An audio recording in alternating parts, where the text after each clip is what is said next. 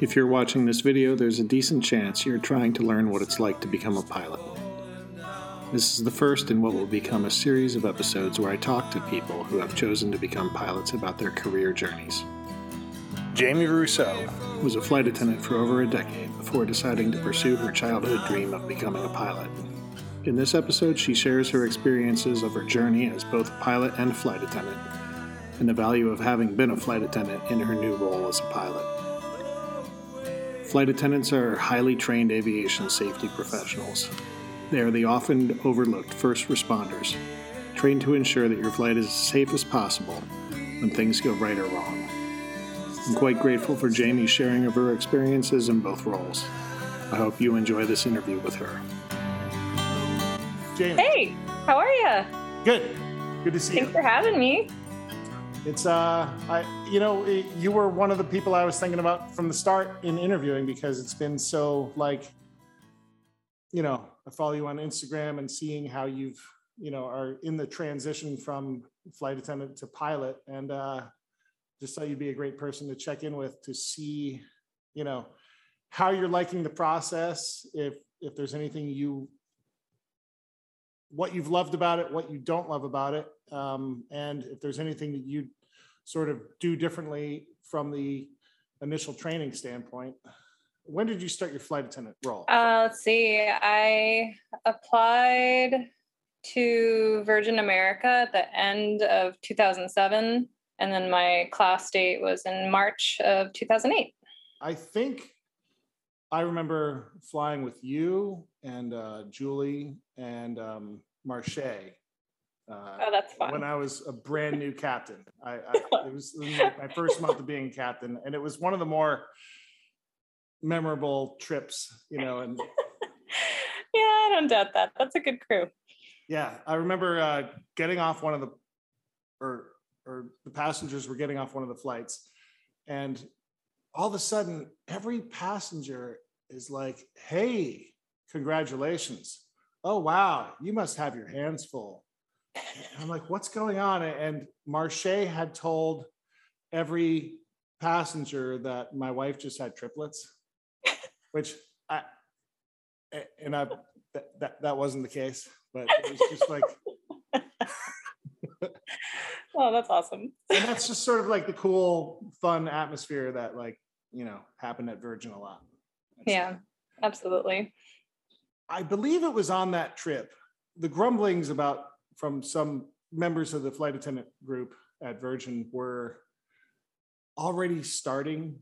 And one of the grumblings was like, this is bullshit that they make us wear high heels and yada, yada, yada. And I remember sort of feeling like, yeah, that's not cool, whatnot. And I remember saying to you, do you think it's bullshit that they make you wear high heels? And you were like, I think it's fun. I think we looked good.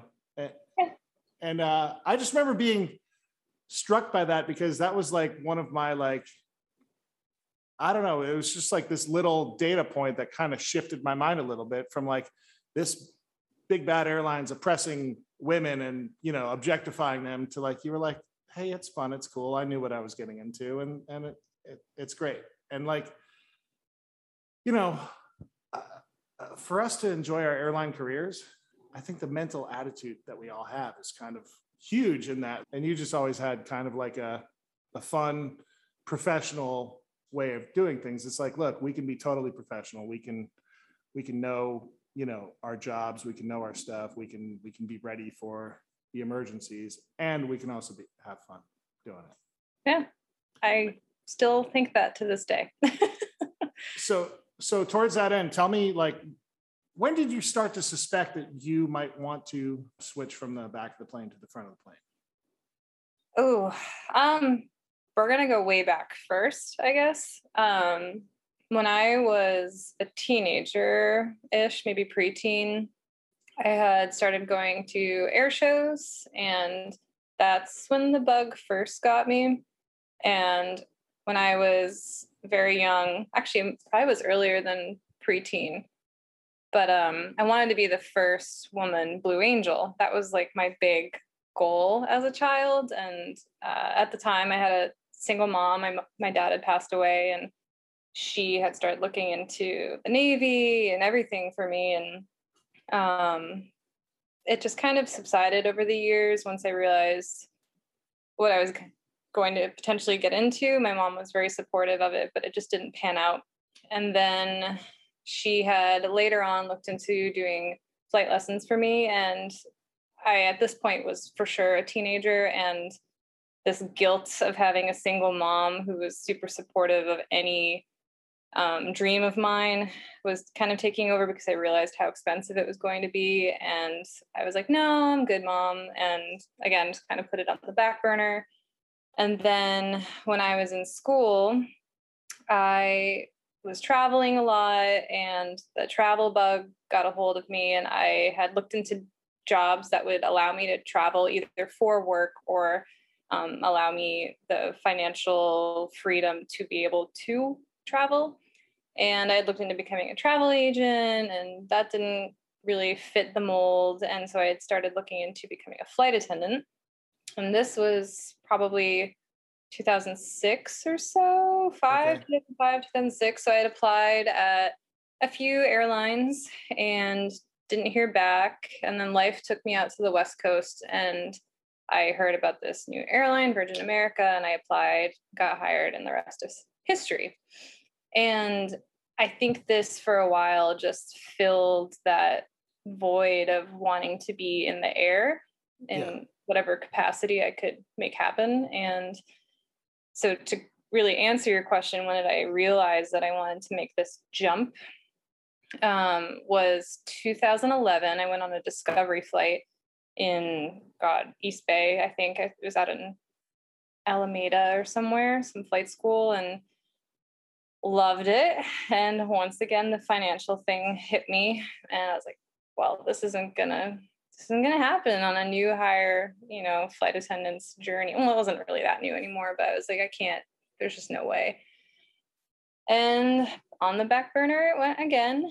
And I think many pilots that I flew with over the years heard me talk about becoming a pilot over and over and over and over again. And I took the leap when we started merging with another airline, and life got a little uncomfortable, and it was big changes. And I was like, if I'm already going through big changes here in my life, let's just keep going. So, I took the leap. And at the time I was working with our emergency preparedness team, and I was doing really cool little jobs on the side with Virgin Galactic. And I helped certify one of our new aircraft. And I was just kind of working my way up the rung as much as I could as a flight attendant. And I think in doing so, I realized I wanted to get deeper into aviation. And for a while I was looking into NTSB, and I was like, I really want to be a pilot. I did when I was a kid, and hell, let's do it. So I started doing some research and reached out to a lot of pilots at work for mentorship, and got a lot of advice. And you just kind of keep going from there on out. So I think that was probably 2016 where I really started digging in and trying to figure out a game plan. And then I took my first real Discovery flight in 2018. And then I just kept going. Nice. How important were those voices from the pilot group to encourage you? Super important. I couldn't have done this without advice and mentorship along the way. I got a lot of bad advice, and I got a lot of really good advice too. And, cause you don't know where to start.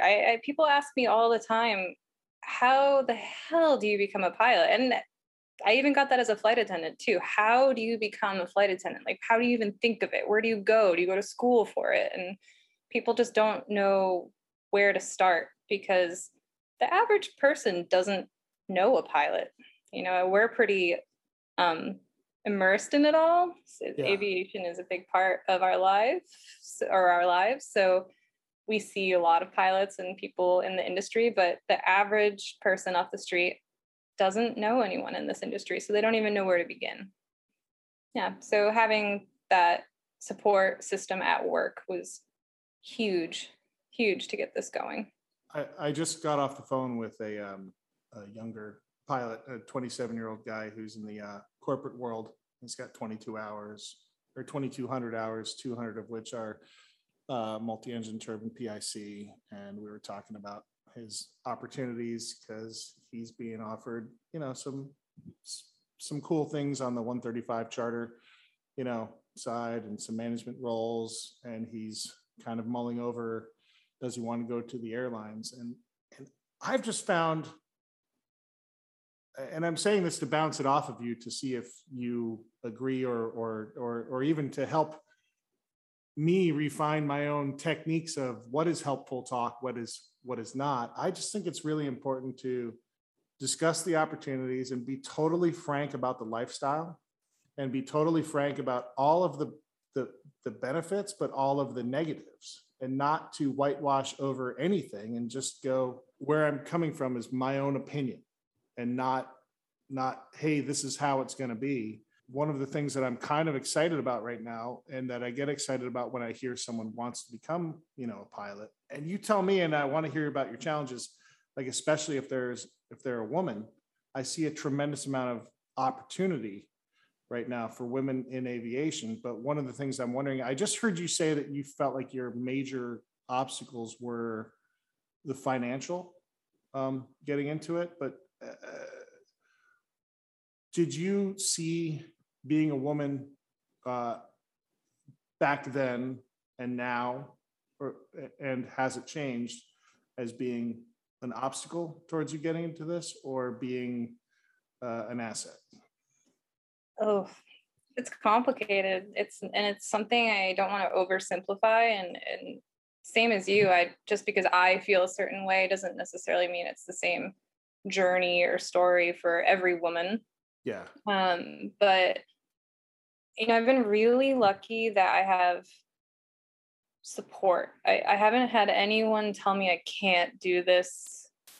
I've only had people tell me that it's going to be harder because I'm a woman.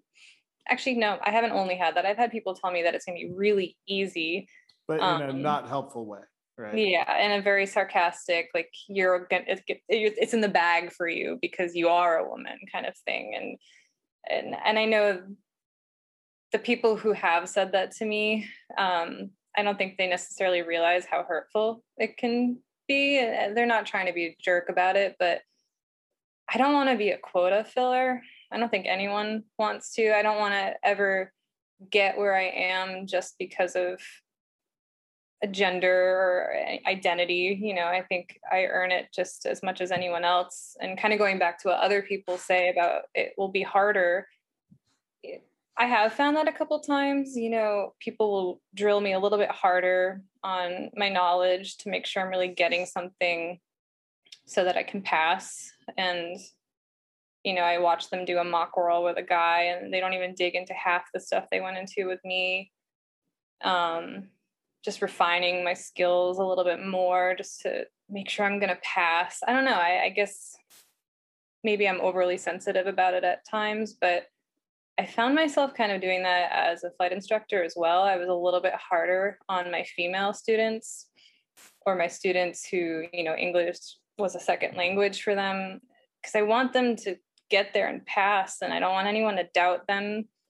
So I found myself doing it, which was kind of crappy. But yeah, I think I've heard from other women definitely along the way that some really awful sexist things and people being touched inappropriately and put into really awkward situations because of their gender. But again, I've been really lucky that it's just been these microaggressions that I receive from people. And it's never this direct hateful thing that they're saying. It's just very subliminal. And I try really hard to have a thick skin and just write it off as ignorance. But yeah, it's there, it's present. And it does make it a little bit more challenging, because I always wonder, am I just here because I'm a girl, or did I really earn it? And I don't think anyone should ever have to doubt whether they've earned something.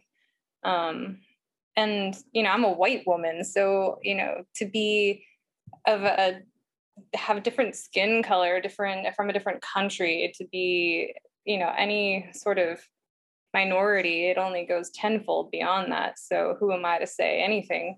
Because I'm still white. But, you know, it's, there's great programs out there for this very reason, because kind of going back to what I was saying earlier, a lot of it does have to do with money. And generationally, I think pilots tend to come into this field because their parents were pilots, or it's in the family, and then it kind of it trickles down, right? And so things typically fall into place for you. And so people who are coming from the outside of that circle, either just because they don't have aviation in their family or because they are a minority, it's really hard to get in. And a lot of it does start with money and opportunity. And we all know this job is about networking. So if you're one of the thems and not the us, you know, it's even more difficult to get in. And so, yeah, every now and then I feel that as a woman, but at the same time, I've got a great support community from other women and men as well. Great men out there who've supported me along the way. Tell me the role that organizations play in supporting you as a new pilot. Are you involved in any organizations? Yeah. And also if you could just kind of run through a list of if someone's listening to this and they just are at the level where being a pilot sounds cool, I know nothing about it, like where would you direct them to kind of start their investigation? Start finding pilots and talking to them. That's what I did. And I was lucky because I was a flight attendant, but I'm part of the 99s, Women in Aviation, NGPA, and then I support and follow other programs. You know, EAA has the Young Eagles program, AOPA, Sisters of the Sky, Fly for the Culture. There are so many programs and organizations out there, and it really does start with money. It's all about scholarships and spreading the wealth and leveling that playing field so that this is a tangible thing for people who are on the outside of the circle, so that they can come in and realize that they're just as qualified and welcome to be here as the rest of us. But for me, I saved up for about a year and a half, maybe even 2 years before I jumped in. So having my flight attendant job supported me financially. And I did apply for scholarships along the way. I didn't receive any. Yeah. They're hard to get. There's a lot of money out there and there are a lot of scholarships, but there are people who are way more deserving of them than I am and have been. And of course, the money goes where it should. But these organizations definitely play a huge financial role for people. But for me, it was more of a support network. When I was a student pilot, my instructor, he realized I didn't have any women pilot friends outside of the airline I was working for at the time. And he suggested the 99s. One of his former students was the secretary for the chapter at the time. And he put me in contact with her. And then I went to a meeting and made some great pilot friends that were women. And I was like, wow, role models, friends. It changed everything just to have people to talk to about what I was struggling with and ask all the dumb questions that I wasn't necessarily comfortable asking a guy along the way. And so for me, it was more of that, just that circle of trust and networking from other women who were local to me. And that was amazing. And now I'm the secretary of our section of the 99. So it's just kind of cool to see how it all comes full circle. So do you have a sense of what your pilot training cost you? Oh, let's see. Everyone tells you, for the most part, people tell you your private's going to cost $10,000. That was what I was hearing more or less across the board from pilots at work. And a lot of these people that were saying this hadn't been in training for, 20 plus years, or maybe they had a son or daughter who was in training as well. But for me, it ended up costing, I think it ended up being $15,000 when all was said and done. And that was books, check ride, all of it. Yeah. So it was a little bit more than I had budgeted for, but I made it work. And I think that's a pretty good average from what I'm hearing for nowadays. I mean, you can go to some small non-towered field out in rural wherever and fly a 152 or something like that and keep the costs down. Absolutely. And there are places where you can get your private done for less than 10. But for me in New England at a busy airport in a Warrior, it ended up being about $15,000. And then the rest of it, I did the accelerated program. And I think with everything, it was just shy of $80,000. So that's instrument commercial, comm multi, CFI, CFII, MEI, all of it. Check so ride. 80,000 out the door, including private, or 95,000. So it'll be like 95-ish, all said and done. Yeah. So you got a fair amount of debt. Oh yeah, I've got a lot of debt. The private I paid as I went, but the at ATP, a big part of what sold me on it was I couldn't afford to keep going, so I needed a loan or a or many scholarships. So, and the scholarships weren't working out, so I did the loan. Yep, they partner with, at the time, I don't know what they're doing now, but it was either Sallie Mae or Wells Fargo, so I got approved through Sallie Mae. And yeah. Do you mind talking what type of rate you have on that debt? Like what? Oh God, I don't even remember. It's probably, I've heard people being upwards of 12, 13, 14. And I think I'm around 7% something APR. Okay. And then I can really only afford to pay minimum payments right now just to, stay afloat. But, once I get to the big leagues, I plan on paying it down a lot quicker. Hopefully. Yeah. That day will come. But right now I'm just doing what I can to just put something down. And with COVID, they've been great saying I can defer. But I was like, I'm just going to keep going and I've got the money to be able to do so. So yeah, they'll work with you if you are struggling for sure. Okay. So where are you at right now in the, in your aviation journey? And tell me about this, cockpit. Oh, I'm at a 135. Sorry, flight deck. It's all good. I'm at a 135 here in New England, little regional carrier, and it's great. I'm based in Bar Harbor, Maine, and I fly 2 round trips a day to Boston. So it's kind of cool. I get to fly out of this non-towered field into a Bravo every day. So I get to see both sides of it. And I'm just over 1,200 hours. I'm really close to PIC upgrade. I just need some more night. And then after PIC, I'm working toward that 1,500 for my captain upgrade. So I'm hoping that comes this winter and just slogging along.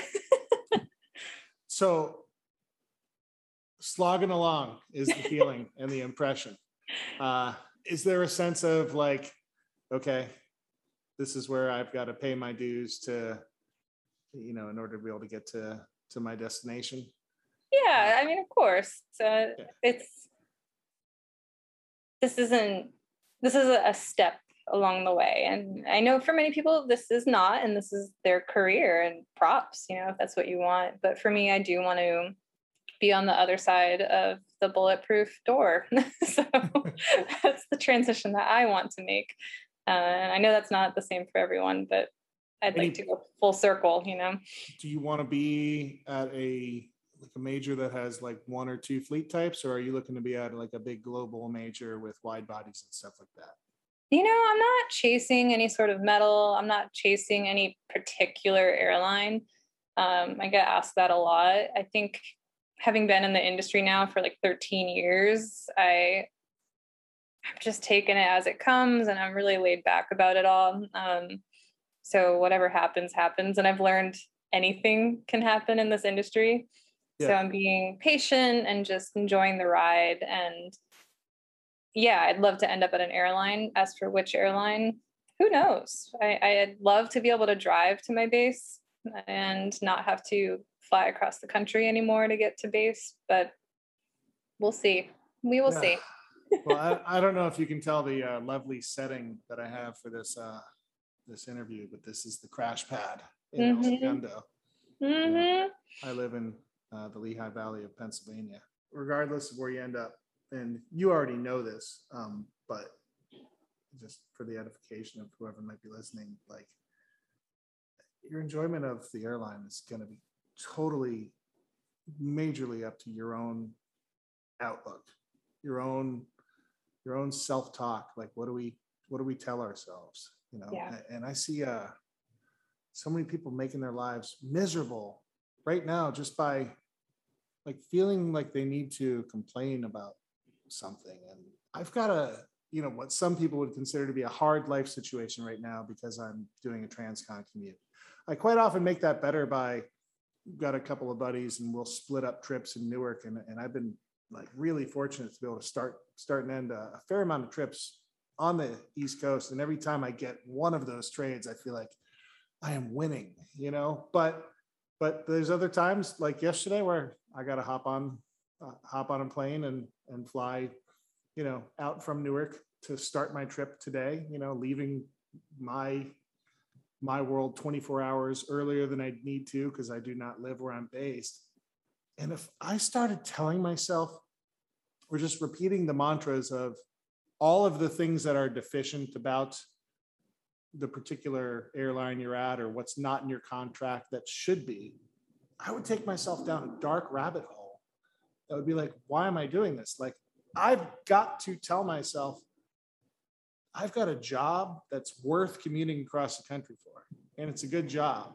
You know, commuting, I mean, I haven't been working regularly at our airline for a while now, but when I was deep in the transcon commute, there were days it would get to me for sure, that dark rabbit hole you were mentioning, but I often found my commute as my me time.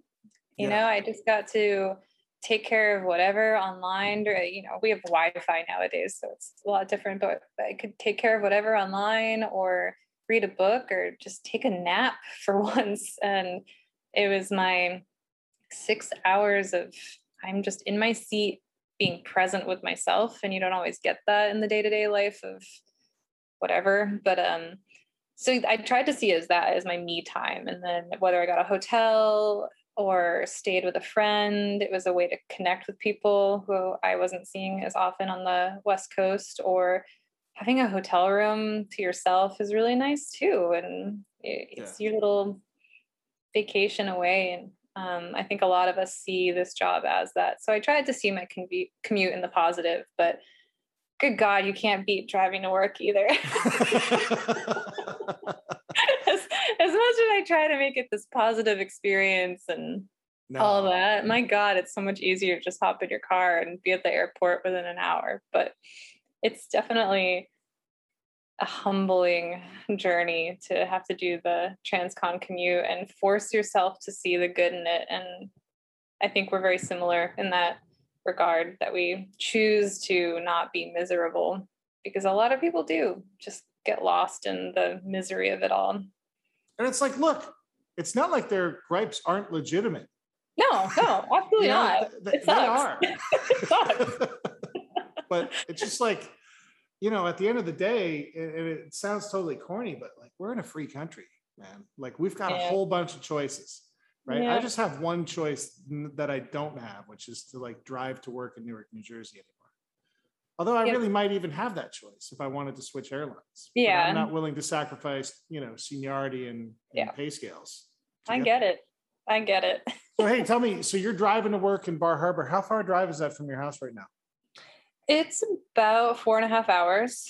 Okay. So it's a little brutal, but our flights are so full right now. I was anticipating I'd be able to just hop on us and fly up to get to work and leave my car up there, but we are pretty much sold out every damn leg. So that's not happening. So I'm driving. And again, I'm seeing it as my me time, listening to my Spotify playlists and enjoying it, and it's beautiful. It's a beautiful drive. So who am I to complain? But you ought to listen to the Steve Randall episode of my podcast. I'm going to. I'm driving up today. I'll listen to it. He is so much fun to talk to, and he's a great guy. Many cool stories. Mm-hmm. Did you read his book? Yeah, he is something else. Like I just read that and I go like, wow, like that requires so much planning, so much preparation. But and the analogy that I made, and it's not a perfect analogy, but I think it's actually not as far off as people might think. It's like, it kind of reminds me of like Steve is to aviation what Alex Honnold is to rock climbing. Well, because if you think about it, the amount of preparation and planning and skill that goes into doing all of that and not dying is huge. And you've got to be totally sharpened on your A game, but you still might die. And I mean, there's no way for Steve to control your engine quitting between Greenland and Scotland. Yeah. Like he said in the interview, like he was well aware of the risk, and at the time he was comfortable with it, you know? Yeah. But then he did have to get out at the end because he realized he just wasn't willing to take the risk anymore. Like when you start walking up to a plane and going, is this plane going to be my coffin? Yeah. It's probably time to get out. You know? Yeah. Mm-hmm. So you got a crash pad up in Bar Harbor? I do. It's amazing. Yeah, it looks a lot nicer than yours, my friend. Yeah, one of our gate agents up in Bar Harbor, she rents out her farmhouse to pilots. And so, yeah, I'm living on a little farm. I can walk out and get eggs in the morning. And that's where I've seen the Instagram pictures of the eggs on the farm. That's my crash pad. That's what that's about.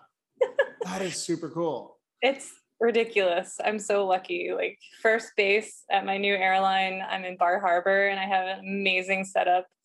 I got really lucky. And I'm very aware of that. All right. So you're at a large regional in the Northeast, flying the Technam. Like I'm actually in the 402. Oh, you're in the 402 now. Yeah. Wait a second. You went from the 402 to the Technam back to the 402? Yeah. Okay. So initial training starts in the 402, and then we had a base bid, and I got awarded a base that is Technam. So I got sent off to Technam training, and then about halfway through Technam training, a new bid came out, a vacancy bid. And so I tried, because my original base was Billings, Montana. Yeah. And it's like, shit, far, that's far. And so I tried to get anywhere closer to home because I live in Massachusetts, and I got awarded Bar Harbor, which is not a Technam base. It's a 402 base. So I just finished up Technam training just to get dual qualified. And yeah, I'm back on the 402. The only reason that I have this up is because I had to do a Technam flight the other day. So I was just kind of going over my flows again, just so I didn't forget it all. You're married, no kids. Yep. How is the husband dealing with you being a regional airline pilot? Well, you know, we've been together for a while now, so he knows my life as a flight attendant. Yeah. And I'm speculating on a lot of this. It's probably a conversation we should have soon, but when I was based out there, I was just doing transcon turns. So I was home a lot of the time. I did do the occasional 4-day here and there, but I was home a lot. And so when I sat him down to talk about becoming a pilot, I really had to express to him how I'm not going to be home as much, especially in the training environment. I could be sent off to wherever for months at a time. And I'm going to be junior, which he has never known me as junior. I've always been relatively senior, and I'll be on reserve at some point. And these are all things that he never got to see because I got that over with before we started dating. So he never really saw the crappy side of it all. He only saw the senior mama side of things. So I really had to tell him, like, we're getting into a serious strain on our relationship. And if you're not okay with that, let me know. But if you're down, then let's do this. So we went and talked about it on and off for about a week. And then when I was fairly certain that he was truly okay with this and wasn't just saying it, then that's when I took my Discovery flight. And so fast forward to now, I've got a 4-on, 4-off schedule. So I think that's pretty good. And it sucks when it overlaps for his weekdays, because right now I'm home and he's at work. So I won't see him until he gets back. But when it overlaps on the weekends, it's great. So I'm pretty happy with it. I know it could be better, and I know I'm away a lot, and I'm sure it's very straining on him, and it's not ideal for any marriage, unfortunately, but he's so supportive of it all. And I try to be really present when I'm here and really help out around the house, because I know a lot of it gets, thrown to him. And he's basically a stay-at-home dad with our 2 cats. But yeah, no kids. I can only imagine that would complicate things, but it's just not on the cards for us. So we're a couple of dinks and doing the best we can, but it's definitely rough not to be with your partner all the time. And I'm sure everyone knows, it's whether it's your spouse or your kids or your friends or your family, you're gone and they're living their lives without you. So just as sad as I'm sure he must be when I'm gone, I'm sad too. And you just try to fight through it. And someday I'll be senior again. It's not going to be anytime soon, but that day will come. And we try to date each other versus just being married. So we go out on date nights a lot. And I think that really helps. And we just take each other out like we used to when we first met. And I really like that we do that, because it keeps things fresh, and, we don't fight because we're just trying to date each other again and really find the joy in it. It kind of goes back to the commuting thing. Like, I'm trying to just be happy and see the best of it and not be miserable, because you'll get yourself in a deep, dark hole that is hard to come out of. And because there are months where I'm like, this sucks. Like, who wants this for a marriage? It's not ideal, but that whole absence makes the heart grow fonder. There's absolutely truth in that too, because I'm excited to see him. He's excited to see me, and we get to catch up and tell each other about our days. And I think there's some magic in that too. And we try to hold on to that, or at least I know I do. I can't speak for him, of course, but this isn't easy. I'm not going to say it is. It's hard, but I think we're doing a pretty damn good job of being there for each other, being supportive, and trying to make the best of it. And it could be worse. It could absolutely be worse. So as I'm listening to you talk, I'm kind of reflecting on my own circuit through the regionals. And what was amazing to me about my own journey is how little I actually understood about regionals and what the life is going to be like until I actually got there. Like, I was learning all of these things about how Great Lakes based pilots that I just, because my dad was a TWA pilot, I never would have assumed that things would have been so hard on the lifestyle at the regional airline. And it's kind of interesting, because I'm thinking like, I might have talked myself out of it had I even had a full understanding of what it was going to be like before I went through it. And now looking back, I'm totally glad that I did that. Like, Great Lakes was the best thing that ever happened to me in my career, from the sense of like, you go to a place and I'm assuming your job isn't like this, but back then in the late 90s, early 2000s, like, training was very adversarial. The hiring process was very adversarial. And it was all, I think, done under the guise of like, well, we're going to just, see what you're made of. And if you can cowboy up, and they had like outstation basing, which I didn't even realize when I got hired there. Like, you're based in like, Casper, Wyoming or whatnot. And you're not based in Denver, but thankfully by the time I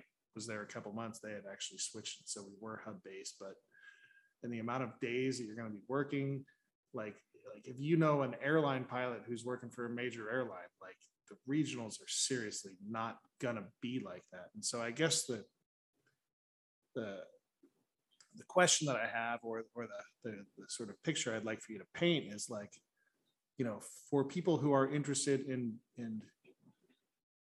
becoming airline pilots at the majors, who are trying to understand what their life and sort of comeuppance will be like sort of, maybe could you more fully describe the plot of how much things could vary depending on which regional you go to? I mean, not to name any by name, or just what the, like, how, like what you better be ready to be willing to adapt to, you know? Working really long days.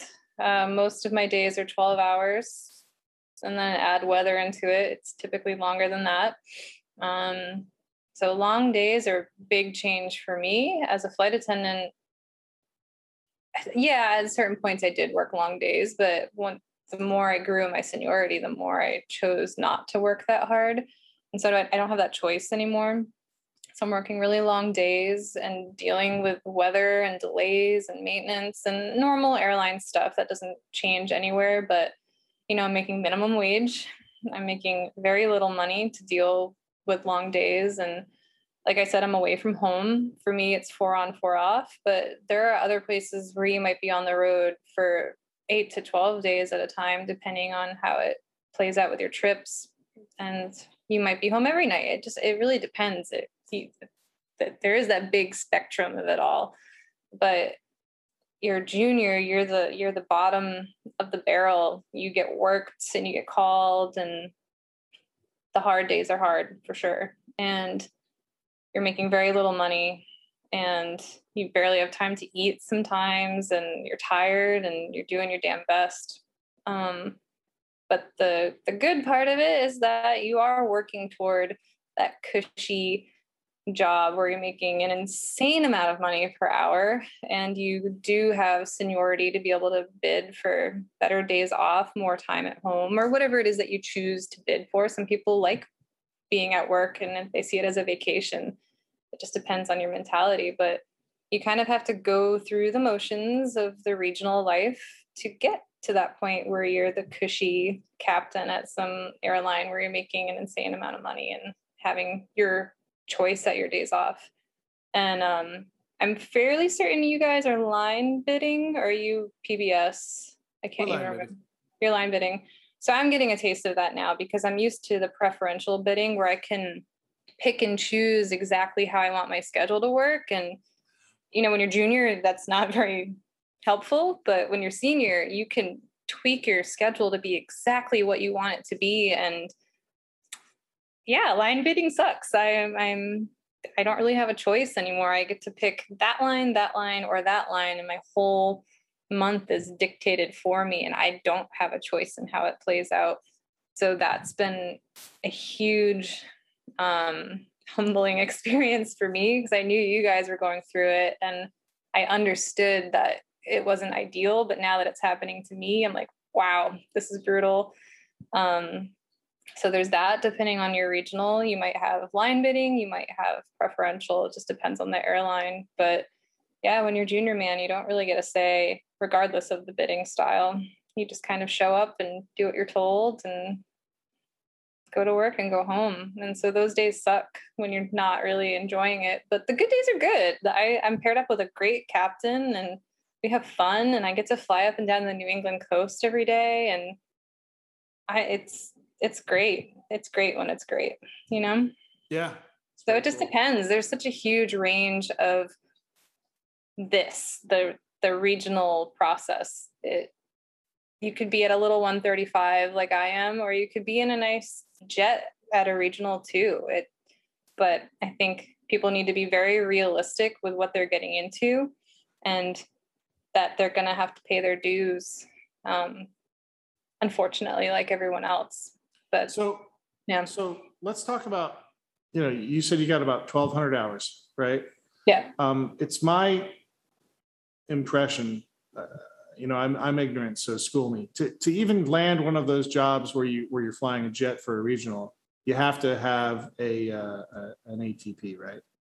Correct. Yeah. Which means you have how much time? How much time? Yeah, like how much time are like I'm totally ignorant as. Oh, I'm not... 1,500 hours. Okay. Or yeah. If you went through a 4-year school with a 120 yep. with a 141, it's what, 1,000 hours? Ooh, I think you're right. The restricted ATP. I haven't thought about that in a while, but yeah, okay. I think it's pretty close to that. And so you chose to go the path of transitioning from being a flight instructor to going and working for, a large scale 135 operator, scheduled service that has a still piston driven aircraft. Is that a mainstream decision, or what, how are most people getting to their 1,500 hours before they, get hired by? I'd say most people. Well, I don't know. I'm speculating. I would say most people are doing the CFI route. And this is where mentorship came into play for me. A lot of people said, if you can and you want to, do it, because you're going to learn so much more as a CFI than you could have ever as a student. And I found that to be true. And I knew it would be true. I like teaching. And so I knew it would be a good fit for me. I know it's not the right fit for everyone, but my time as a flight instructor was so valuable, especially when I was teaching multi-engine students too. It really helped me now.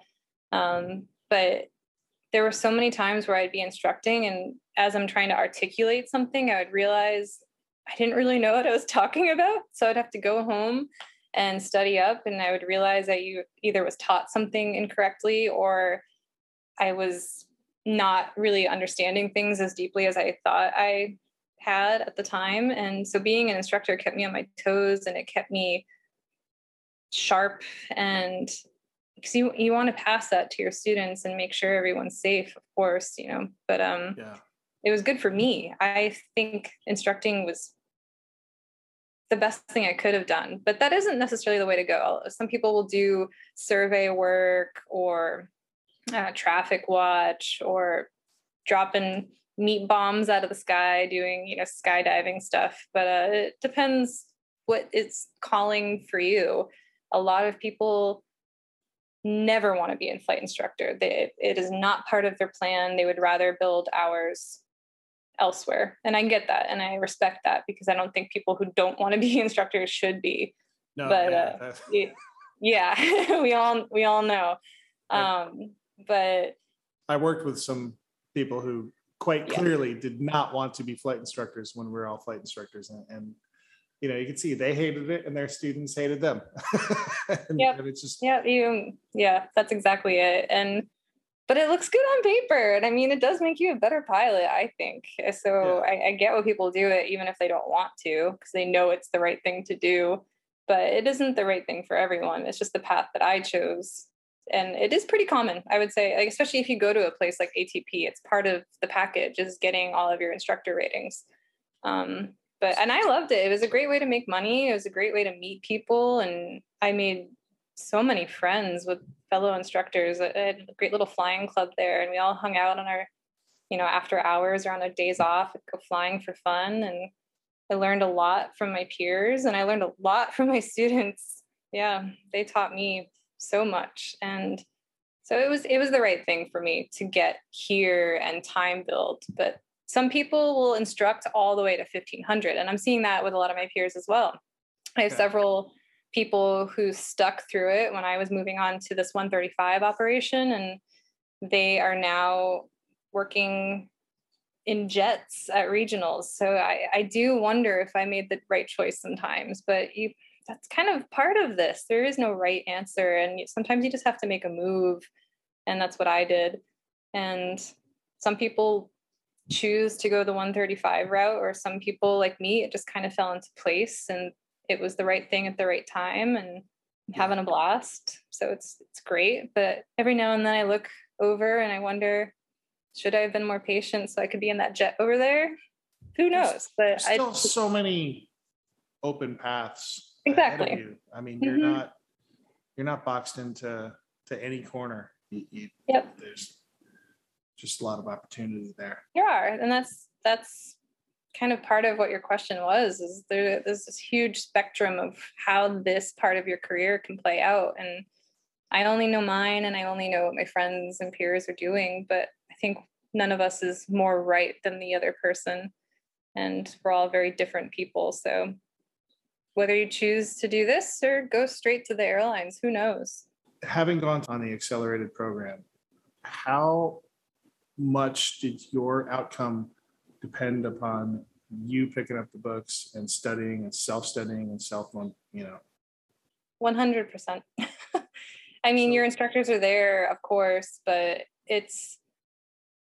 I'm thankful I knew this before I got into it, because I know a lot of people kind of get this bait and switch, or they see it as that. I reached out to a couple people who had been through the program and asked them for the good, the bad, and the ugly.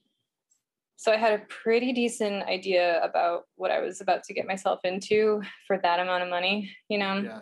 But I'm in my 30s and I needed to speed up the process and I needed a loan. So it was the right choice for me, but it's all you. It's all you. And there is ground and your instructor is there and there's the sim and it's great. But if you're not willing to put in the work, you are not going to succeed. It is all you. And I think coming from a little mom and pop school and then going to this accelerated program, it was a little bit of a culture shock for me. I felt very alone and isolated and I don't even know the right word for it, but at times I just felt like I wasn't going to succeed. It was rough. Yeah. But you have to put in the work, and I did, and I survived. But a lot of people don't. It's fast, it's hard. But that's what the point is it just happens all so fast. And that's kind of why I went back to my mom and pop school to instruct, to kind of slow down the pace. And you can't know it all when you're learning things that quickly. I think the learning process happens a lot after the fact. Yeah. Because you're just kind of, it's all rote. It's this rote memory just to pass your check ride. And you just got to keep this inertia going to survive. And then your check ride happens, you pass, whatever. And then you realize, oh shit, I didn't really learn anything. I was just in the motion of it all. I was just memorizing it to get through it all.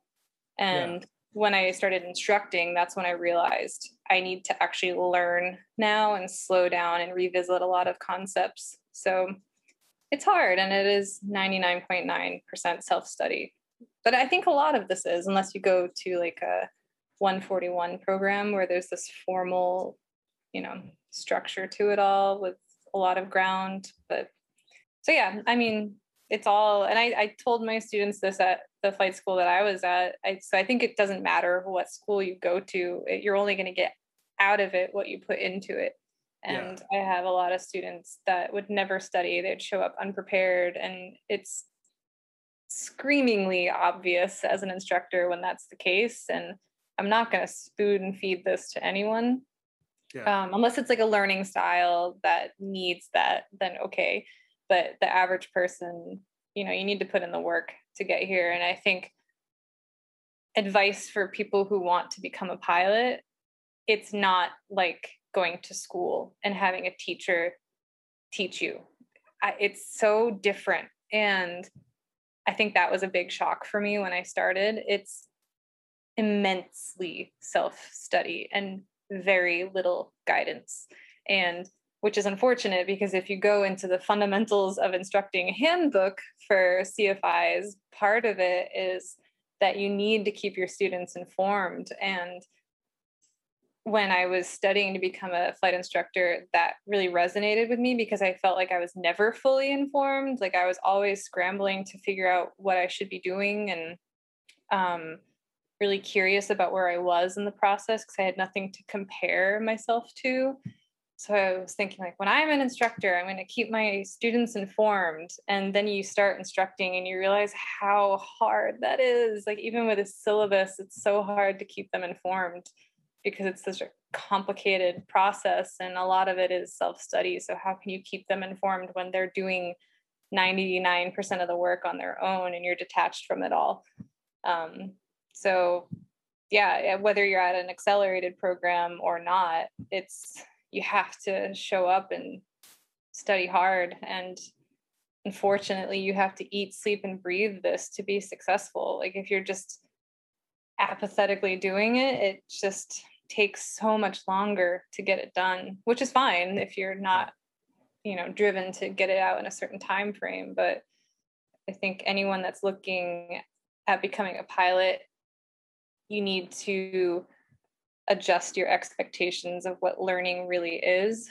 And you can't think of it in the way that you were taught in, you know, elementary school or high school. It's very different atmosphere, and you're really teaching yourself a lot of it, which seems insane because you're learning how to fly an airplane. So how am I going to teach myself how to do that? But look at us, we're doing it, you know? And yeah, even when you, I can't speak for you or anyone else, but like even at the airlines, you're given the materials and you're given the flows and you're given all the different books and manuals, and then here, go, and you learn on your own in your hotel room or with your classmates. And it's hard, it's different to not be spoon-fed everything like you were in elementary school or high school, or even to some extent in college. It's a lot of independent study. Yeah. You know, one of the contrasts I'm thinking about as you're saying that, and you did the majority of your training 61, right? As opposed to 141. I did my private 61 in high school, and that just was all natural ability for me. I did not study much at all. I remember, the minimum passing grade on the private pilot exam was 70. And I think I got a 72 my senior year of high school. I took the private pilot ground school. I did not study much and I got by. But my instructor said, oh, wow, you're a natural and things like that. And then I didn't do anything with it for about 6 years until I went down to flight safety at Vero Beach. And that was the 141 training program. And what I know about myself, given that I was such a non-committed student throughout high school and college, that I was telling myself that that's just who I was. And now, looking back at that at age 49, I see that there was like a lot of negative self-talk, because it's not true of me in aviation. I study, I read, I do my work. It's, you know, would I be able to go back and redo high school and college as a more committed student all around right now? I don't know, maybe, but the reality is flying was always a different thing for me. But the structure of the 141 programs was really good for me.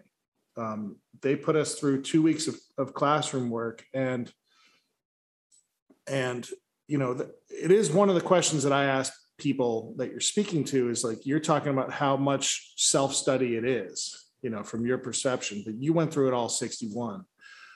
Most of the 141 programs, I do believe, cost more, like significantly more. Yeah. And so that might be prohibited, but if you knew you absolutely wanted to do this, but you do better in more structured environments that aren't as much self-study, probably want to shift to a 141 program. Like I remember at flight safety, there would be like, we would have an hour or half an hour to an hour long pre-brief before every flight lesson, and then go fly for an hour or two, depending on the nature of the lesson.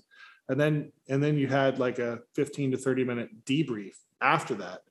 And when I was teaching at the Part 61 flight school, that seriously was not the case. We didn't, you know, the people who own the flight school, they want those planes flying. You know, they do not want you to spend an hour pre-briefing a student on what you're going to do and then get up. And so you're going to be learning as you go along. And if you're at a part 61 school, you're going to have to be, you know, doing all your own preparation. And so, like, would you agree that, I mean, I'm not suggesting that, like, hey, 141 at school, you don't have to study, like, they'll handle it for, they'll train you. But would you agree that, you know, if you can get more of that structure and a little bit more of that opportunity for Q&As with the instructor out of a 141 program? Absolutely. When I found students were struggling with how relaxed it was in the Part 61 environment, and that they just weren't really succeeding as much as I would have hoped, I would suggest Part 141 if they could, you know, or I would mention that it is at least an option for them.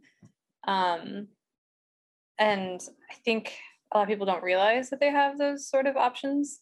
And kind of going back to, like, that accelerated school that I went to for the rest of my ratings beyond private, it was Part 61, but they mimicked 141. Like, it was very structured. I knew exactly what each lesson was going to be. There was a very detailed syllabus, and there were standards that had to be met to kind of move on from everything. So it was 141-esque. And my favorite part of this school was going to the CFI Academy. I went down to Jacksonville, Florida, and I had an incredible instructor, Walter, and he was so knowledgeable, so passionate, and really took the time to teach us. And it was hands down my #1 experience thus far in learning as a pilot. And it was, if I'm remembering correctly, he used to be a teacher. I can't remember if it was elementary school or high school, but it was so obvious because he was so good at it. And there were so many times when I was sitting in class with him where I was like, why can't this be what aviation is all the time? Like, I think people would be better pilots. Or the last thing I heard you say was you were asking Walter, why can't it always be like this? No, I was just wondering why can't the process of learning as a pilot always be like this? Because it was such an amazing experience. And I learned so much in that ground school, so much. And like, I don't know if this got caught toward the end of that, but I still text him to this day. Like, when I got my job at this 135, I texted Walt because he'll always have this place in my mind of being such a great instructor. And I learned so much from him. And if that's what this whole process had been, I think I'd be so much better off for it. But unfortunately, that's just not how this goes. It's not this hands-on classroom experience like my childhood. It's just me sitting on my couch with my cats with a book, or going to a library or a cafe. And it's just so monotonous, you know, but that's the process. And if I knew that, I think I would have been a little bit more mentally prepared for it all. But I had no idea. I would also say that that's been your experience, but I'm pretty confident that there is a wide variety of training experiences out there. Absolutely. Like absolutely. When I just transitioned to the jet, I thought the culture, the environment was really great. Every instructor and check airman that we dealt with would just, if you had questions that you wanted to talk about after each simulator and whatnot, they were there to talk. And that's been the case, I mean, pretty much ever since I got hired in the big leagues, so to speak, you know, first one in America West. These guys are loving what they're doing. And maybe it's just that the difference of maybe you've been dealing with a lot of people at the level you're at who are kind of like in it because that's what they have to be doing at this point, and their heart isn't in it. But the other cool thing I see is like, there's a tremendous opportunity right now, if not for you, for people who are in there in your same position, who loved flight instructing. And, you know, maybe you've got a goal set on working for a major carrier someday, but, you know, one of the coolest people I see, and I don't know him too well, I don't even know his first name, but he's that guy Steve Randall's friends with, and he runs that, the Finer Points podcast or show. And he's, I don't want to say just a flight instructor, he's a flight instructor, and he seems to be making a pretty full and vibrant career out of being a flight instructor. And I'm going to bet that if you show up to go, you know, work with that guy, like he's not like shoveling you in the plane and like doing the lather, rinse, repeat without the full on briefings of what we're doing. I bet you're getting some great instruction. And I also bet that people are paying him more than market rates for that instruction. I would hope so. Right? Yeah. It kind of goes back to what we were saying earlier. Like, some people just do the CFI thing because it's part of the process and they don't really care. And there are people who are really good instructors, and it shows and it's obvious. And if that was everyone's flight instructor, we'd be so much better off. And, you know, my instructor that did my private, he's been instructing forever and great. Like, I learned so much from him too. And it was obvious when I had someone who had not only the knowledge and the passion, but also the experience, because he had been flying for a lot longer than the average CFI at my school. You get that sort of person, and you're just lucky. And when you don't, it sucks and you're on your own. But you're right. It's not, my story is mine. So I can only attest to what I know, but I'm very aware that there are people who seek out having a better experience. And so they make sure that they have it. They'll fire their flight instructor if it's not working. I didn't always have that luxury at, you know, an accelerated school, if something wasn't working, to be able to pivot, you know. But if you're not getting what you're paying for, and if you're not getting the instruction that you need, then you are well within your right as a student to make sure you're getting what you need out of it, whether it's just for your learning style or whether it's a personality issue with your instructor that you might be having. I think people should be aware that you're paying for it, and you should get what your money is. Absolutely. You know, like, absolutely. It's expensive. And when you go to one of these super highly structured 141 programs that have a lot of instructors working for them, they'll kind of make it seem like, you know, like it's weird. They kind of treat you both like a customer, but like an employee, all in the same thing, or as a cadet, so to speak. And yeah, man, just remember, you're the customer. Yeah, absolutely. Choose what you want to do, because if you're going to tell them, hey, you know what, maybe it's just not going to work out, maybe I'll go somewhere else, that they will definitely switch instructors for you. Yeah. You know? Yeah. But it is inconvenient for them. So, you know. Yep. All right. So I think we've talked a lot, but one of the things I kind of wanted to hit on more, let's just talk about being a flight attendant. Yeah. And one of the things I'm specifically interested in is, what do you think the pilots can do to support their flight attendants while they're flying? Like what are the things that pilots do that make a difference to let you know that they see you and value you as the trained aviation safety professionals you are? Starts in the briefing, for sure, just setting the tone. But I think what really set the good pilots aside from the not so good ones is having our backs.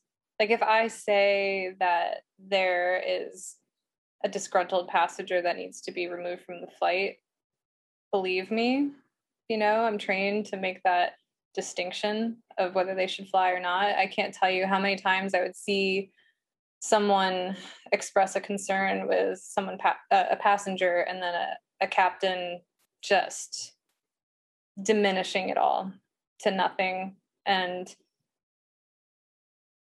the passenger staying on board. And it just makes everyone's lives more miserable, whether it's us while we're working, or the person sitting next to that passenger having to deal with them for the next hour, several hours. And I get it. I get why people do that, because they want to just problem solve and leave on time and reduce the paperwork. I get it. But coming from the side where you're the ones actually dealing with the passengers, it's really hurtful and disrespectful when your crew doesn't have your back, whether that's your captain or first officer or your flight attendants that you're working with. I think we all need to believe each other and trust each other. And it's obvious when someone does trust you and believe you, and it's when they don't, it's like, what the heck, man? Like, I'm part of the crew too. And then just being nice. I know that seems pretty obvious, but I can't tell you how many pilots just suck to work with just because they're miserable. They just, oh my God, it's just toxic. Yeah, you know, you're in the flight deck with them. Of course, you know, but like as flight attendants, we feel it too. It's like, you're the captain, set the tone. Let's hear, like, we're here at work. And if it sucks, it sucks, but like, let's make the best of it and let's get through this together, and we can debrief it later. But I can't tell you how many times a flight would be ruined for me just because of a toxic environment that started with a briefing, you know, and it just, it's gross, like just miserable. Like you, and names automatically come to mind of people you just never want to fly with. And of course, captains, first officers, and flight attendants alike, you get blacklisted pretty quick if you're that guy. But I think being a good advocate for your crew and just being supportive and kind and patient and understanding of where we're coming from and good CRM and blah, blah, blah, all that. But the good ones are just so obviously good because they get it. You know, when we worked at our old airline, there would be the pilots that they'd come out and make their PA to the passengers before we, you know, got going. And they would say things like, you know, this is so-and-so and so-and-so and so-and-so, and they're working in the back and they're here for your safety. And they're primarily here for your safety, or however they would word it. And then maybe the captain would follow it up with like, they work really hard. Please be kind to them. And just those little things, it's a small gesture and it takes less than 5 seconds to spew that out over the PA, but we notice and it feels good. And it's like, okay, this is going to be a good trip. They clearly get it. And, you know, and that goes both ways too. I think a lot of flight attendants don't get what it takes to become a pilot, and they can be pretty dismissive of, you know, the whole career itself. And there's that whole us and them with flight attendants and pilots, but to be a good captain is to be one who has their whole crew's back, not just the person you're sitting next to, and being kind and supportive and patient and just problem solving together as a team, and knowing when you have to stand up as PIC and just make the call. Of course, there's that point too, but it's hurtful as a flight attendant when your captain just doesn't get it at all and isn't there for you. Yeah. Like you said, sometimes as a captain, you have to just up and make a call, but there's a way to make a call where you're still acknowledging and validating the other crew members' input, even if you're not going along with it. You know, you still say, hey, listen, I've heard you. I appreciate why you feel that way. But I'm going to go this way with this decision, and I'm doing it because of this, that, and the other considerations, you know. And but the other cool thing you get to do as a captain is you get to, you know, take all the responsibility for the decisions and get to take the load off the other people too. Like the flight attendant doesn't want the door closed yet and the gate agent is trying to close the door. I mean, that's a kind of an absurd scenario right there, because that doesn't happen right now. But you know, it in older days, you know, you kind of feel that rush and pressure from the station, and you know, you can just say, hey, put it on me. Like, don't worry, I got you guys, you know. So give me an example of, you said it all starts with the briefing. So VFR flight or you know, good weather, no bumps. What do you want to hear in a briefing from a pilot? Flight time. Every flight attendant wants to know the flight time. Okay. How soon until we get where we're going, whatever it might be, for their motivation on the other end. You know, especially if you're working in an aircraft that doesn't have the fancy little map on the seat back so that you can kind of stay in the loop. But just knowing how long this journey is going to be is huge. But I don't know. I think just keeping the briefing standard is great, and just approaching it with like lightheartedness and really expressing that, hey, I've got your back. Like, if you need something, I'm here for you. Or if you see something, smell, you know, you're my eyes, you're my ears, you're my nose, like those things that you hear from people. That's a good way to set the tone for the crew in the back, that you are approachable and you are a resource up there, even though there's that door between us. Some captains won't, so they won't say anything like that. And you're less likely to call them up if you need assistance, if they don't seem as approachable. But yeah, it all starts there for sure. Just setting the tone to have a good flight. And when I made the jump up to the front of the plane as like the lead or A or purser, however you want to word it, flight attendant, that's something that I kind of took to heart, is my briefing with my team. Like, I'm trying to set the tone for the flight so that we have a good time, and let them know that if they have anything going on in the back, like what you said, like if this guy is being a jerk to you, let me know, I'll go deal with him, and it's not your problem anymore. And it's kind of nice being the boss, even though that's not really what it is, so that you can at least feign a little bit of power to the passengers so that it seems like you're solving the problem. Yeah. You know what I mean? Like, sometimes when someone says, I want to speak to the manager, and it's just like another person that's standing right there. It's like, whether it's the captain or the lead flight attendant, just like that little sense of power, it solves things sometimes. So even as working up as a flight attendant up front, I would just use that sense of power that passengers have just to like solve things and take the pressure off my teammates when things weren't going very well in the back, and just like, hey, I got your back here. And captains can do the same thing. Cool. Yeah. Cool. Anything else? I don't know. Like, I've actually been thinking about this a lot lately. So I'm at this 135 gig, and, you know, I've been in this industry now for 13 years as a flight attendant. So, you know, I don't get it by any means. I'm just now starting to get it all, but something will happen throughout the day, and I'll see various pilots kind of start to lose it and get angry or take things personally, whatever it might be. And I'm sitting here thinking, it's going to be okay. We're going to get through this. But I wonder if I just have this experience now that I'm able to kind of just see things as they are and break it down in a different way than maybe they are. I'm also 10 years older than a lot of people that I work with, so I wonder if that might have something to do with it. But there are just so many times lately, whether it's mechanical issues or weather delays, where I am so thankful that I have been a flight attendant. I think it is only making me a better pilot, and we'll be en route to wherever and just kind of chatting as we do. And they'll just ask me stories about being a flight attendant. And it's been such a great journey. It's been a wild ride. I think we were very lucky to work at Virgin America. What a great experience. Like, look at us. We're doing this little podcast thing right now, and we're friends for life. And I've just made so many incredible friends over the years. And I just feel really lucky that this has been my journey. And it's been very obvious to me the last couple of weeks that I'm just so happy to have had this experience, and that it's only going to go from here, and it's only going to grow.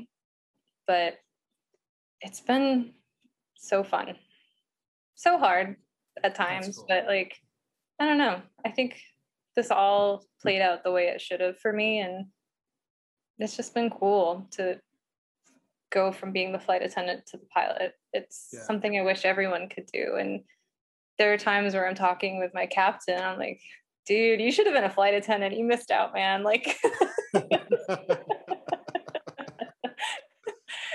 like I wish that were like part of the process for everyone. Like, you go from being a flight attendant to being a student pilot. Like, I like, if that were the journey, the normal journey for people, like, I've learned so much from being a flight attendant over the years that has absolutely played a part in this. And if I could suggest that to someone who is seeking out this pilot career, if being a flight attendant is an option for you, go do it. I don't regret it. I've loved it. I still am a flight attendant. I'm still like, I'm having a really hard time severing that part of me. Yeah. Because I like, once a flight attendant, always a flight attendant. Like, we just are such a solid crew, and I have loved every minute of it. So if you're out there thinking about becoming a pilot and you've got the time and you're not in a rush, go do the flight attendant thing for a little bit too. Like, it's awesome working in the back of the plane. It's awesome. I highly recommend it. That's very cool. I think that it's easy to not even try to grasp what other people are going through. And, you know, that's like, I included in my brief to the guests, you know, just what you said before. I in fact, I made a conscious shift in my briefing, like, I don't know, 2 or 3 years ago. And it was actually the impetus of it was seeing that, like, British Airways 777 that rejected on the takeoff due to a fire in Vegas, and all of the passengers walking off the plane with their bags on board. And it's like, well, why are they doing that? And they're doing it because they're not listening to the flight attendants, right? And the flight attendants are well trained, and they're giving you instructions in an emergency for a reason. And so part of it is, you know, has to do with just trying to get the guests to comply, but the other part of it is making sure that they know that you guys are well trained. I say you guys, I mean you're both, right? You're, that you know, they are here first and foremost for your safety. You know, please know that they, you know, and they are well trained at that. You know, towards that end, please know that your prompt compliance with all of their instructions makes every person on this airplane safer. You know, like, you guys aren't giving instructions for the fun of it or for some power trip.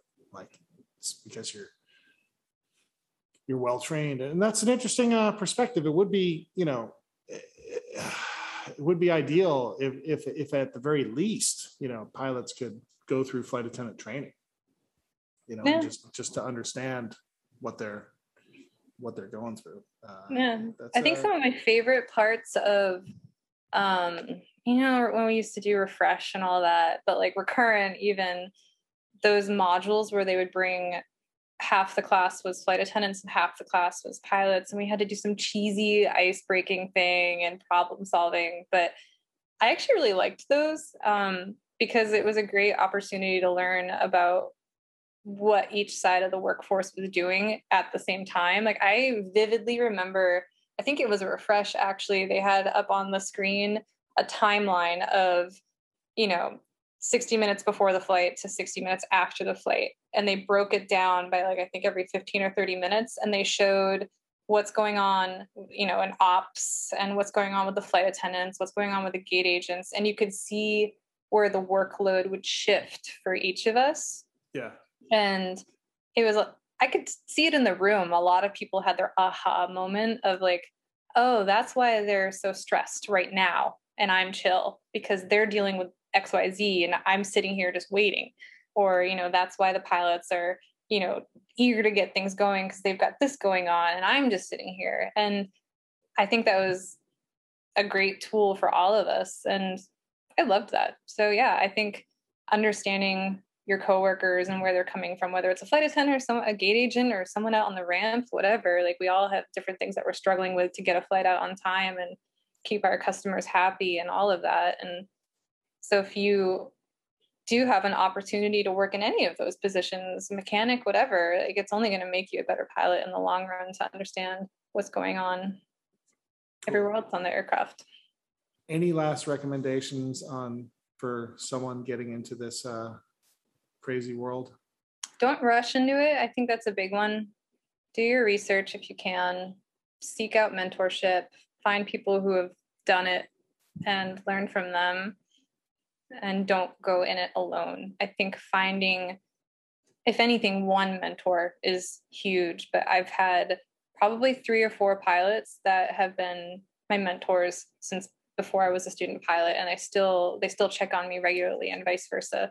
And so if you can kind of start off this journey with creating that little safety net of people, I think that's immensely important to your success, to have people to reach out to for advice or whatever it might be. Like one of our pilots, he's been my mentor throughout this. Before my private pilot check ride, he met up with me at a Starbucks and he drilled me for about 4.5 hours and gave me a mock oral. Really? Like I can never thank him enough, you know? And so having someone like that, that just has your back and is there to support you is huge. So I try to remember that, and I'm trying to pay it forward and help out other flight attendants and pilots alike to do this, because I know how hard it can be to get through it on your own. So yeah, step one, find mentorship for sure before you start getting into it all, and do your research and get organized and try to come up with a little bit of a plan. And then once you get there, just do it and just jump in with both feet. I can't tell you how many years went by of me saying, I'm going to become a pilot. I'm going to do it. I'm going to do it. And I'm sure pilots at work were like, okay, we hear this all the time from flight attendants. But at some day, you just have to just jump. So, yeah. And the last thing I'd like to add to that is just as far as the advice for anyone who's interested in becoming a pilot.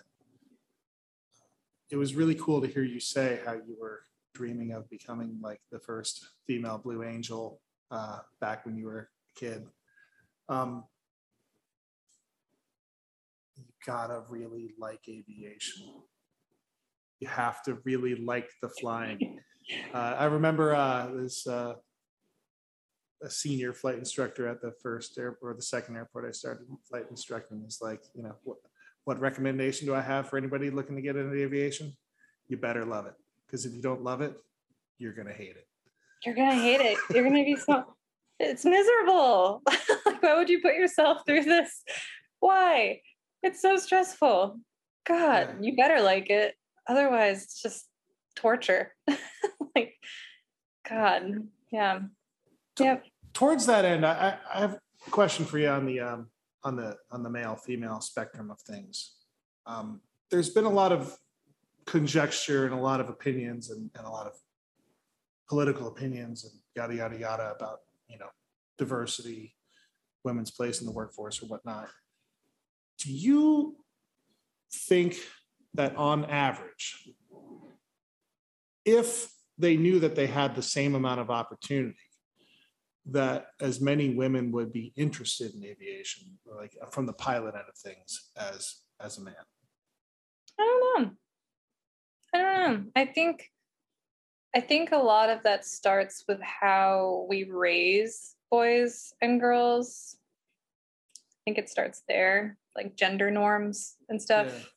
Like boys like blue, girls like pink. It starts there. And I know that really is oversimplifying all of this, but let's be honest, it does. You're kind of born into your gender, and whether it's very obviously forced into certain things or it's subliminal, you know, girls play with Barbies, boys play with, you know, G.I. Joes. And that's definitely shifting. But I would say a lot of it starts there. So until more girls are raised to have toys that encourage STEM, I know, again, I'm oversimplifying things, I think. Sure. But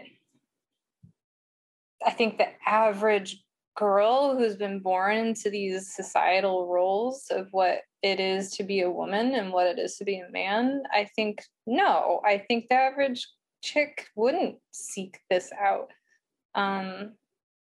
But until that shift happens, where this is just a normal thing that has nothing to do with gender, the numbers will shift. I think they will. I absolutely think that they will. And they are. They're starting to. But sure. No, I don't think the average girl thinks that this is something that can do.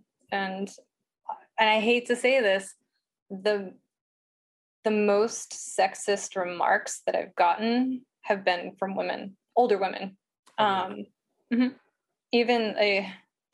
funny because my captain that I'm working with right now, he's starting to notice, and it's been driving him insane. And because I just sit there and I take it. Yeah. Like I just don't have some sassy remark. I just let it play out, and I just try to just be a good pilot, and that in it of itself should change their perception. But he'll whip around and say, she's a fully qualified pilot. I have so many women who, after we land, will ask me, are you trying to become a pilot? And I'm like, wait, you mean the pilot? They're asking you the pilot, are you trying to become a pilot? I'm like, bitch, I just landed the plane. Like, what are you talking about? It's unfathomable sometimes. And it's usually women, and I'm trying so hard to just let it roll off my back. And it's just been really cute seeing my captain notice it. And one of the last trips we had with each other, he's like, Jamie, I'm so sorry. Like, I just was not privy to any of this. He's like, I knew it was a thing, but like, until you actually fly with a woman every day, because we fly together every day, he's like, I had no idea. And he's like, I'm so sorry. And I'm like, it's fine. Like, it's not fine, but like it's just part of it. And he's like, I never got that as a first officer. Never. Yeah. He's like, you get it every maybe third flight, fourth flight. And I'm like, I know. And I would see that as a flight attendant. Like, you know, during deplaning, I'm standing there up in the front galley, and let's say the captain is a woman and the first officer is a man, and they're standing up there in the galley with me, and we're saying bye to passengers. People would look right past our captain and just thank the male first officer. And it wasn't even his leg or whatever. I mean, not that they need to know that, but they don't even see her as a pilot. And I'm thinking of like a very specific woman from, you know, our group of friends right now. But like, I just remember looking at her and being like, so angry for her. And she's like, Jamie, it's just part of it. And that made me so infuriated. And now here I am. And now I'm the one that's like, it's just part of it. And I hate that I'm doing that, but what am I going to do? Sit there and like argue with someone or like get sassy about it? No, I can only just be a good pilot and hope that that resonates with them. But yeah, I'm really like taking this way farther than it needs to go. Your question was, is this job approachable for women? But I don't think this job is approachable for women, and I want that to change. So that's why I try to like reach out, especially to like girls and anyone who's a minority. It's like, again, I'm like a white woman here, but like people of color, and like I'm a member of NGPA too. Like this needs to just be more than like a white male job, and that shift will come someday. And I think we're making big strides, but people, I think, a big change. Opportunity. Yeah, like there needs to be better opportunities, and there needs to be less of an us and them from pilots who are here right now. They can't see whoever's sitting next to them as a quota filler. You can't. Well, so I got to tell you something. And I think that things have changed with time, and it's not just my own manufacture of my own memories, but, you know, like back when I was a new regional pilot in 99,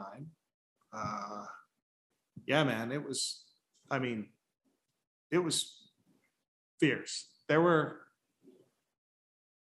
you know, being a new young male regional pilot, and things would just get said in flight decks and crew rooms that were, whew. And yet all of the women that we worked with, you know, some of whom are contemporaries of ours at the airline today, were really cool, and and it's like, I felt like there was like respect for them, but then there was also this, this other side of like, just, you know, sometimes people think that they're being funny, but they're actually being sarcastic. And I think sometimes people can bullshit themselves about, oh, I'm just joking around. It's like, yeah, but you know, you don't joke around like that with other people, yada, yada, yada. But I guess what I'm trying to say, what I see as a positive is from 1999 to 2021, I do see a big amount of like cultural shift, that there is way less of that than there ever has been, at least in my career. And, you know, I used to say something to women pilots that I was flying with. I'm thinking of one in particular. And she was razor sharp, very quick-witted, very funny, pretty woman. And she was like, hey, I didn't realize flying with you was going to be fun, or that you were going to be good, or something like that. And she said it like to me. And I was like, well, I knew it was going to be that it was going to be fun flying with you. I knew because I've heard how every single woman pilot is as a pilot here at this company. This was back in like 08 at Virgin America, when I was a brand new captain. It's like, you knew, whether or not you ever flew with a woman pilot, you knew how every single one of them was, whether or not they were judged to be, you know, sharp, competent, or on the other end of things. And, you know, there were even these adages that would fly around. It's like, man, there's no middle ground. You know, women pilots are either totally sharp and rock stars, or they're totally incompetent and whatnot. And you know what? I tend to think that, A, that's bullshit. That it's just like, it's no different. Like, it's the same spectrum. But B, what I think is a positive, and I don't think that it's just my lack of curiosity or being less of a gossip than I was 14 years ago. I don't see that anymore. Like I just flew with a woman last week. I had no idea who she was, whether or not she was, you know, had a reputation for being, you know, one way or the other. I had no idea. I just showed up and we flew a trip together. And like, and that would be the case for, I think, most women who I'm in this space with now, is that I have no idea.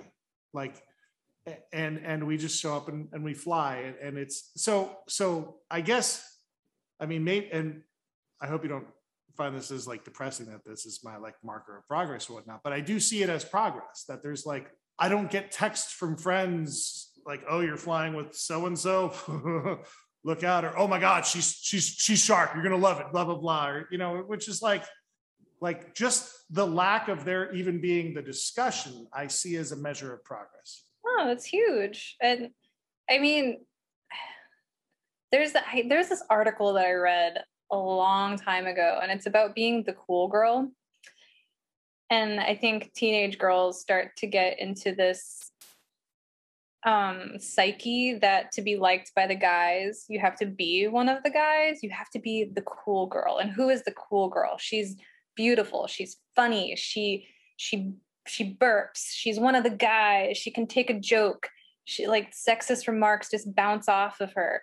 That's why she's cool, because she can hang with the guys and they think of her as one of the guys that they can sleep with, you know? And so that, like, that grows with you as a woman. And I think when women get into these jobs that are male dominated, to be one of the guys, to be a good coworker, you have to be one of the guys. So you don't get to be yourself, and you don't get to be feminine, if that's who you are. Whatever it is that's you lose it, because you're just trying to fit in with the guys, so that they don't just associate you with your gender. And I see that in aviation as well, and I'll get caught up in it as well. Like, I lose sight of who I am every now and then, just to be seen as a good pilot, and it sucks, because it's like you're acting, you know, and you're never really being yourself. And I can only imagine a lot of other women would feel the same. So yeah, that makes me super happy to hear that that's your, maybe your benchmark for what is happening in the industry. Like if you're not just seeing this woman pilot for their skill set based on their gender, and it's not like the buzz of the town, that's huge. So you don't need to downplay it like it's this trivial little thing. I think that is important. And those little things add up, and we feel it. We feel, I can tell if guys are talking about me as a pilot because of my gender, and I can tell if they're talking about me as a pilot based on just my knowledge and skill set. And it's blindingly obvious, you know? So don't downplay it. I think it's fair to make that assessment, and that you've noticed it since the 90s to now, or even just from starting the early days of Virgin to now. The gossip about women pilots has died down a bit. That's huge. I think that's a big thing. And I think it's good that you recognized it. I think it's good that you noticed it. Like the fact that you even noticed it at all is important, you know? One of the reasons for me starting this podcast is I noticed I was spending too much time paying attention to political bullshit on social media and having strong opinions about that, right? And it's like, if I think about this issue in particular, the issue of like, you know, diversity, equity, inclusion as it relates to the airline world, I've heard, and I cringe to say legitimate because I know that there's somebody who's like, how dare you say some other opinion is legitimate, but I've heard legitimate opinions on both sides of the issue. Like there's this one popular right-wing guy who likes to point out that, you know, men and women vary significantly in interests. And so, you know, generally speaking, women are more interested in people and men are more interested in things. And so therefore, you know, men are going to gravitate more towards the linear thinking things like engineering than women do, which is in no way predictive for any individual, so you can't predict what any individual you can do. You can only predict by and large what groups of people will do. And so if you view the airline world through that lens, well, then it's no surprise that 3% of pilots are women, or whatever the number is. I'm not off by an order of magnitude. I know that much. It's 7%. Well, that's progress, right?